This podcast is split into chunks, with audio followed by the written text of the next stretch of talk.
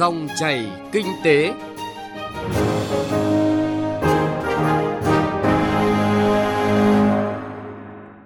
Quý vị và các bạn đang nghe dòng chảy kinh tế trên kênh thời sự VOV1 của Đài Tiếng nói Việt Nam. Chương trình hôm nay có những nội dung chính sau đây.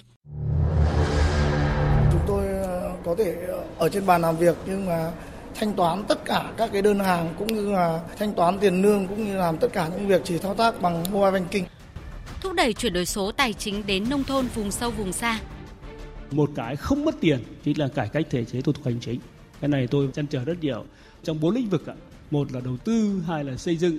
ba là hải quan vẫn còn dư địa để tiếp tục cải thiện và cuối cùng là đất đai.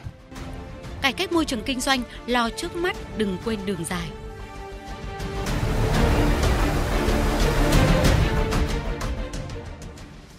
Thưa quý vị và các bạn, với những định hướng chỉ đạo của Đảng, Chính phủ, Thủ tướng Chính phủ, ngành ngân hàng luôn quan tâm và đồng hành với các cơ quan ban ngành triển khai nhiều chương trình, chính sách phát triển kinh tế văn hóa xã hội ở khu vực nông thôn. Đồng thời, nhiều chính sách triển khai nhằm đưa sản phẩm, dịch vụ ngân hàng đến với bà con ở vùng nông thôn, vùng sâu vùng xa và một trong các chính sách quan trọng đó là phát triển thanh toán không dùng tiền mặt nhiều dịch vụ thanh toán mới hiện đại như thẻ ngân hàng, QR code, ví điện tử, internet banking, mobile banking, Mobile Money đã được các ngân hàng tổ chức trung gian thanh toán triển khai, qua đó góp phần nâng cao tiện ích, an toàn bảo mật, đem lại lợi ích lớn và thiết thực cho người sử dụng dịch vụ. Phóng viên Đài Tiếng Nói Việt Nam phân tích nội dung này. Trong 9 tháng của năm 2021, hệ thống bù trừ điện tử và chuyển mạch giao dịch tài chính tăng 96,6% về số lượng và 133,1% về giá trị so với cùng kỳ năm 2020. Thanh toán qua kênh điện thoại di động Mobile Banking tăng 76,2% về số lượng. Đặc biệt, thanh toán qua kênh QR Code tăng 64,1% về số lượng so với cùng kỳ năm 2020. Ngân hàng Nhà nước Việt Nam đã cho phép triển khai thí điểm các mô hình thanh toán không dùng tiền mặt ở khu vực nông thôn với 3 mô hình ngân hàng hợp tác với các tập đoàn viễn thông, cửa hàng xăng, dầu để cung cấp dịch vụ chuyển tiền nhanh tới người dân ở khu vực nông thôn, vùng sâu, vùng xa, những người chưa có tài khoản ngân hàng. Ông Phạm Tiến Dũng, Phó Thống đốc Ngân hàng Nhà nước cho biết, hệ thống thanh toán của ngân hàng đáp ứng nhu cầu thanh toán của người dân, doanh nghiệp ở khu vực nông thôn. Ngân hàng Nhà nước ban hành các chính sách, các đề án, quy định tạo điều kiện thuận lợi khuyến khích phát triển thanh toán không dùng tiền mặt tại khu vực nông thôn vùng sâu vùng xa cụ thể như hướng dẫn mở tài khoản bằng phương thức điện tử trực tuyến giúp người dân mở tài khoản mà không cần phải đến các điểm giao dịch ngân hàng thí điểm dùng tài khoản viễn thông thanh toán cho các hàng hóa dịch vụ nhỏ và đã tự tiện cấp phép cho 03 nhà mạng viễn thông bao gồm Viettel, VNPT và Mobile Phone triển khai thí điểm dịch vụ này. Trong vài năm trở lại đây, thanh toán không dùng tiền mặt được đông đảo người dân Việt Nam lựa chọn, thay thế cho phương thức thanh toán tiền mặt truyền thống. Tuy nhiên, việc chuyển đổi số ngành tài chính đối với người dân ở khu vực nông thôn, vùng sâu, vùng xa vẫn chỉ dừng lại ở mức chuyển tiền qua tài khoản, rút tiền mặt tại các ngân hàng hoặc các cây ATM. Người dân nông thôn chưa thực sự tiếp cận được với những phương thức thanh toán hiện đại. Ông Giàng Văn Tiến, hộ chăn nuôi bò ở Bắc Cạn cho biết, từ khi có thanh toán bằng chuyển khoản, ông đã yên tâm hơn khi đi giao dịch số tiền lớn. Có sử dụng ờ, bằng tiền mặt với sử dụng bằng bằng thẻ bằng ngân hàng. Cũng thấy tiện lợi đi đâu và mua hàng giao dịch nó dễ vì đỡ phải cầm tiền đi theo. Bây giờ đi đâu mua bán thì bằng tiền tài khoản. Thì nó dễ nó đỡ, đỡ phải là cầm tiền. Với là phát sinh ờ, xảy ra là cái nhiều cái nó rủi ro. Đồng quan điểm, ông Hoàng Quang Đông, công ty Hoàng Minh Châu Hưng Yên cho rằng doanh nghiệp ở địa phương càng nên tiếp cận với các phương tiện thanh toán không dùng tiền mặt hiện đại để tiết kiệm thời gian, thuận tiện và an toàn. À, tôi thấy một cái là rất là tiện ích.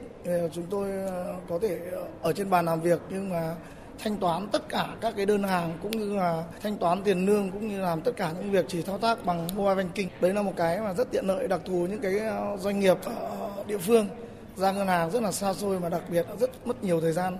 thì tôi nghĩ là cái thanh toán không dùng tiền mặt một cái là rất là hữu ích và tiện dụng.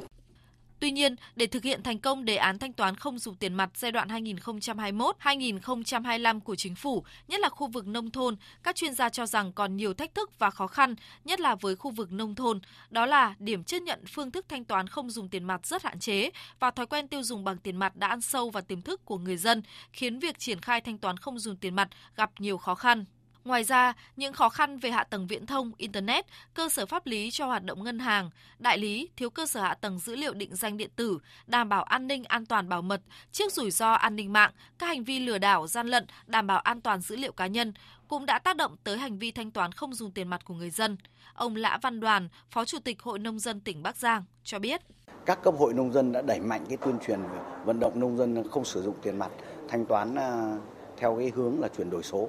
Và tiến tới đây là chúng tôi đào tạo tập huấn cho tất cả các hộ nông dân sản xuất kinh doanh giỏi các cấp để biết uh, ứng dụng thành thạo cái điện thoại uh, thông minh và không sử dụng tiền mặt để đưa và đưa các cái sản phẩm của mình lên cái sàn giao dịch uh, điện tử. Để tiếp tục thúc đẩy tài chính toàn diện hướng tới phát triển bền vững nông nghiệp nông thôn, các chuyên gia cho rằng cần tiếp tục triển khai các giải pháp như đẩy mạnh phát triển hệ thống kênh cung ứng, các sản phẩm dịch vụ mang tính đặc thù phù hợp với nhu cầu của khu vực nông nghiệp nông thôn. Đặc biệt, hệ thống ngân hàng cần tiếp tục chủ động đưa ra các giải pháp mới nhằm đóng góp thiết thực cho quá trình cơ cấu lại khu vực nông nghiệp nông thôn như ứng dụng công nghệ hiện đại để tăng cường khả năng cung cấp dịch vụ tài chính ngân hàng cho khu vực này gắn liền với các giải pháp về giáo dục tài chính, xây dựng các chính sách về bảo vệ người tiêu dùng tài chính.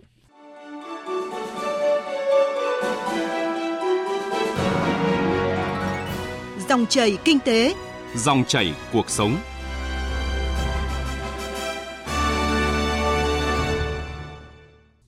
Quý vị và các bạn, một trong những bước tiến để thúc đẩy thanh toán không dùng tiền mặt ở nông thôn, vùng sâu vùng xa, biên giới hải đảo là thanh toán qua mạng viễn thông Mobile Money. Mobile Money đã được Ngân hàng Nhà nước cấp phép thí điểm từ ngày 18 tháng 11 vừa qua, mở ra một hình thức thanh toán mới hiện đại dễ tiếp cận. Phóng viên Đài Tiếng Nói Việt Nam phỏng vấn ông Trương Quang Việt, Phó Tổng Giám đốc Tổng Công ty Dịch vụ số Viettel về sự chuẩn bị của các nhà mạng triển khai dịch vụ thanh toán Mobile Money. Mời quý vị và các bạn cùng nghe. Vâng thưa ông, ông có thể cho biết thanh toán bằng mobile money đã có những điểm khác biệt gì so với các hình thức thanh toán số trước đây? Tháng 11 vừa rồi thì Ngân hàng Nhà nước Việt Nam cấp phép thí điểm dịch vụ money cho các nhà mạng trong đó có Viettel thì việc ờ, phê duyệt ờ, cái đề án này ấy, thì sẽ giúp cho việc thúc đẩy ờ, cái việc thanh toán không dùng tiền mặt ở Việt Nam. Cụ thể như nào? Bình thường thanh toán khi mà người dùng muốn thực hiện thanh toán không dùng mặt, ví dụ như là chuyển khoản qua các phương thức điện tử đi, mobile kinh thì phải có tài khoản ngân hàng. Thậm chí là dùng ví điện tử thì cũng phải có tài khoản ngân hàng để liên kết. Nhưng với mobile với tiền di động thì việc này là không cần thiết nữa. Vì mỗi người dân thì chỉ cần một cái tài khoản di động uh, chính chủ và đảm bảo điều kiện kích hoạt theo quy định trong đề án là có thể có ngay một tài khoản uh, thanh toán chuyển tiền và không cần đến tài khoản ngân hàng Thưa ông, phát triển thanh toán không dùng tiền mặt đến vùng nông thôn, vùng sâu, vùng xa, biên giới hải đảo thì Mobile Money có những lợi thế gì? Với phương thức ờ, thanh toán không dùng tiền mặt của Mobile Money ấy, thì điểm lợi thế ngoài việc là không cần tài khoản ngân hàng mà mỗi người chỉ cần một cái tài khoản SIM của viễn thông ấy thì lợi thế đây là câu chuyện là nhà mạng phủ sóng rộng khắp trên 63 tỉnh thành của sông xa đến tận ờ, hải đảo xa xôi. Như vậy là chỉ cần ở bất kỳ đâu có sóng viễn thông người dùng với một máy điện thoại đã được kích hoạt tài khoản Money là có thể sử dụng được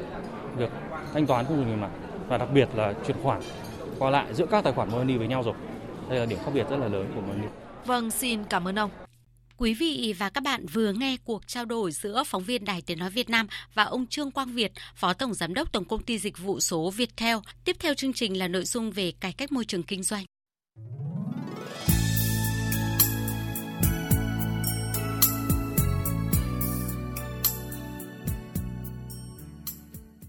Thưa quý vị và các bạn, đã nhiều năm nay, chính phủ đã ban hành hai nghị quyết ngay trong những ngày đầu tiên của năm mới. Đó là nghị quyết số 01 về thực hiện kế hoạch phát triển kinh tế xã hội và nghị quyết số 02 về tiếp tục cải thiện môi trường kinh doanh và nâng cao năng lực cạnh tranh quốc gia. Nỗ lực của cả hệ thống chính trị, của từng doanh nghiệp và người dân đã giúp tăng trưởng kinh tế nước ta đạt kết quả khả quan trong bối cảnh dịch COVID-19 diễn biến phức tạp. Tuy nhiên, mục tiêu cải thiện môi trường kinh doanh, nâng cao năng lực cạnh tranh quốc gia lại có biểu hiện mờ nhạt so với những giải pháp cấp bách và kịp thời trong chống dịch năm qua. Nhìn lại một năm triển khai các nghị quyết của chính phủ, đặc biệt là nghị quyết 02, các chuyên gia kinh tế và doanh nghiệp kỳ vọng cải cách môi trường kinh doanh lo trước mắt đừng quên đường dài. Phân tích của Trung Hiếu, biên tập viên Đài Tiếng Nói Việt Nam.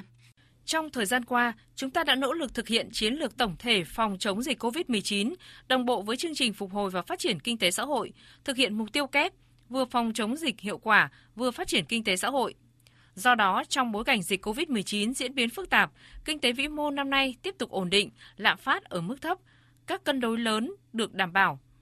Chỉ số giá tiêu dùng CPI 11 tháng tăng 1,84% so với cùng kỳ, thấp nhất từ năm 2016. Sản xuất công nghiệp được phục hồi ở hầu hết các địa phương, nhất là khu vực phía Nam. Chỉ số sản xuất công nghiệp 11 tháng tăng 3,6%. Tổng kim ngạch xuất nhập khẩu hàng hóa 11 tháng đạt gần 600 tỷ đô la Mỹ, tăng 22,3%, trong đó 11 tháng xuất siêu 225 triệu đô la Mỹ, đặc biệt thu ngân sách nhà nước 11 tháng tăng 8,9% so với cùng kỳ năm 2020 và hoàn thành 103,4% dự toán năm. Thứ trưởng Bộ Tài chính Võ Thành Hưng cho biết.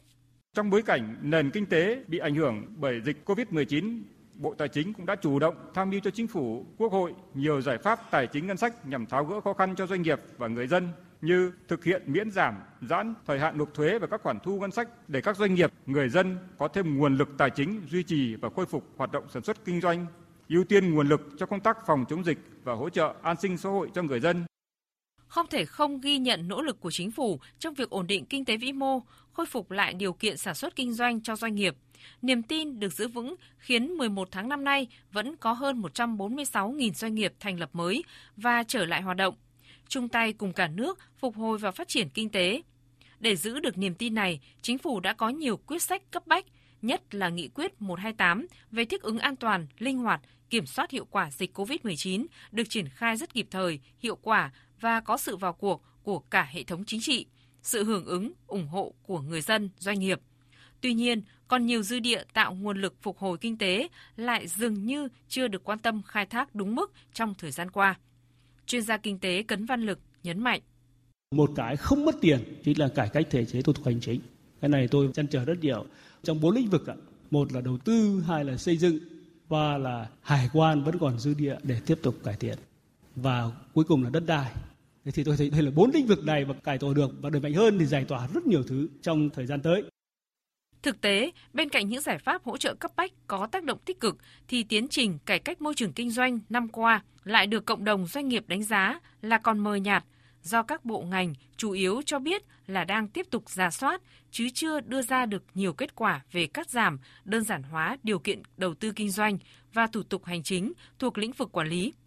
Thậm chí trong công tác xây dựng thông tư hướng dẫn còn có nơi, có lúc bị đánh giá là không rõ ràng, cụ thể, không hợp lý, hợp pháp, không minh bạch, không tiên liệu trước được và không hiệu quả, có thể gây khó khăn hoặc làm tăng chi phí không cần thiết cho hoạt động kinh doanh của doanh nghiệp. Phải nhìn nhận rằng trong 2 năm 2019 và 2020, nhiều bộ ngành đã thực hiện được yêu cầu về cắt giảm, đơn giản hóa hơn 70% điều kiện kinh doanh thuộc lĩnh vực quản lý, góp phần cải thiện môi trường kinh doanh, nâng cao năng lực cạnh tranh quốc gia theo yêu cầu tại nghị quyết số 02 của chính phủ. Nhưng tiến trình này bị mờ nhạt so với các quyết sách cấp bách hỗ trợ giải cứu doanh nghiệp trong năm nay. Đây là điều cần phải thay đổi, phải được chú trọng mạnh hơn trong thời gian tới, vì giải pháp này không chỉ hỗ trợ doanh nghiệp vượt qua khó khăn trước mắt do ảnh hưởng tiêu cực của dịch COVID-19, mà còn là nhiệm vụ trọng tâm thường xuyên liên tục để tạo điều kiện phát triển kinh tế trong dài hạn. Thưa quý vị, thưa các bạn, nếu chúng ta chững lại trong cải cách môi trường kinh doanh, nâng cao năng lực cạnh tranh quốc gia hoặc cải cách chậm hơn cũng có nghĩa là thụt lùi với thế giới và sẽ bị bỏ lại phía sau khi mà Việt Nam đang mở cửa và hội nhập mạnh mẽ với các hiệp định thương mại tự do, FTA thế hệ mới. Các FTA này đòi hỏi những tiến bộ vượt bậc trong tạo lập môi trường kinh doanh thuận lợi, ít nhất là ngang bằng các nước cải cách hàng đầu trong khu vực như vậy, cải cách môi trường kinh doanh, lo trước mắt đừng quên đường dài thì mới có cơ sở vững bền để nền kinh tế tận dụng tốt cơ hội phục hồi và phát triển mạnh hơn trong thời gian tới. Và nội dung này cũng đã kết thúc chương trình Dòng chảy kinh tế hôm nay. Chương trình do biên tập viên Bảo Ngọc và nhóm phóng viên kinh tế thực hiện. Xin chào và hẹn gặp lại quý vị và các bạn.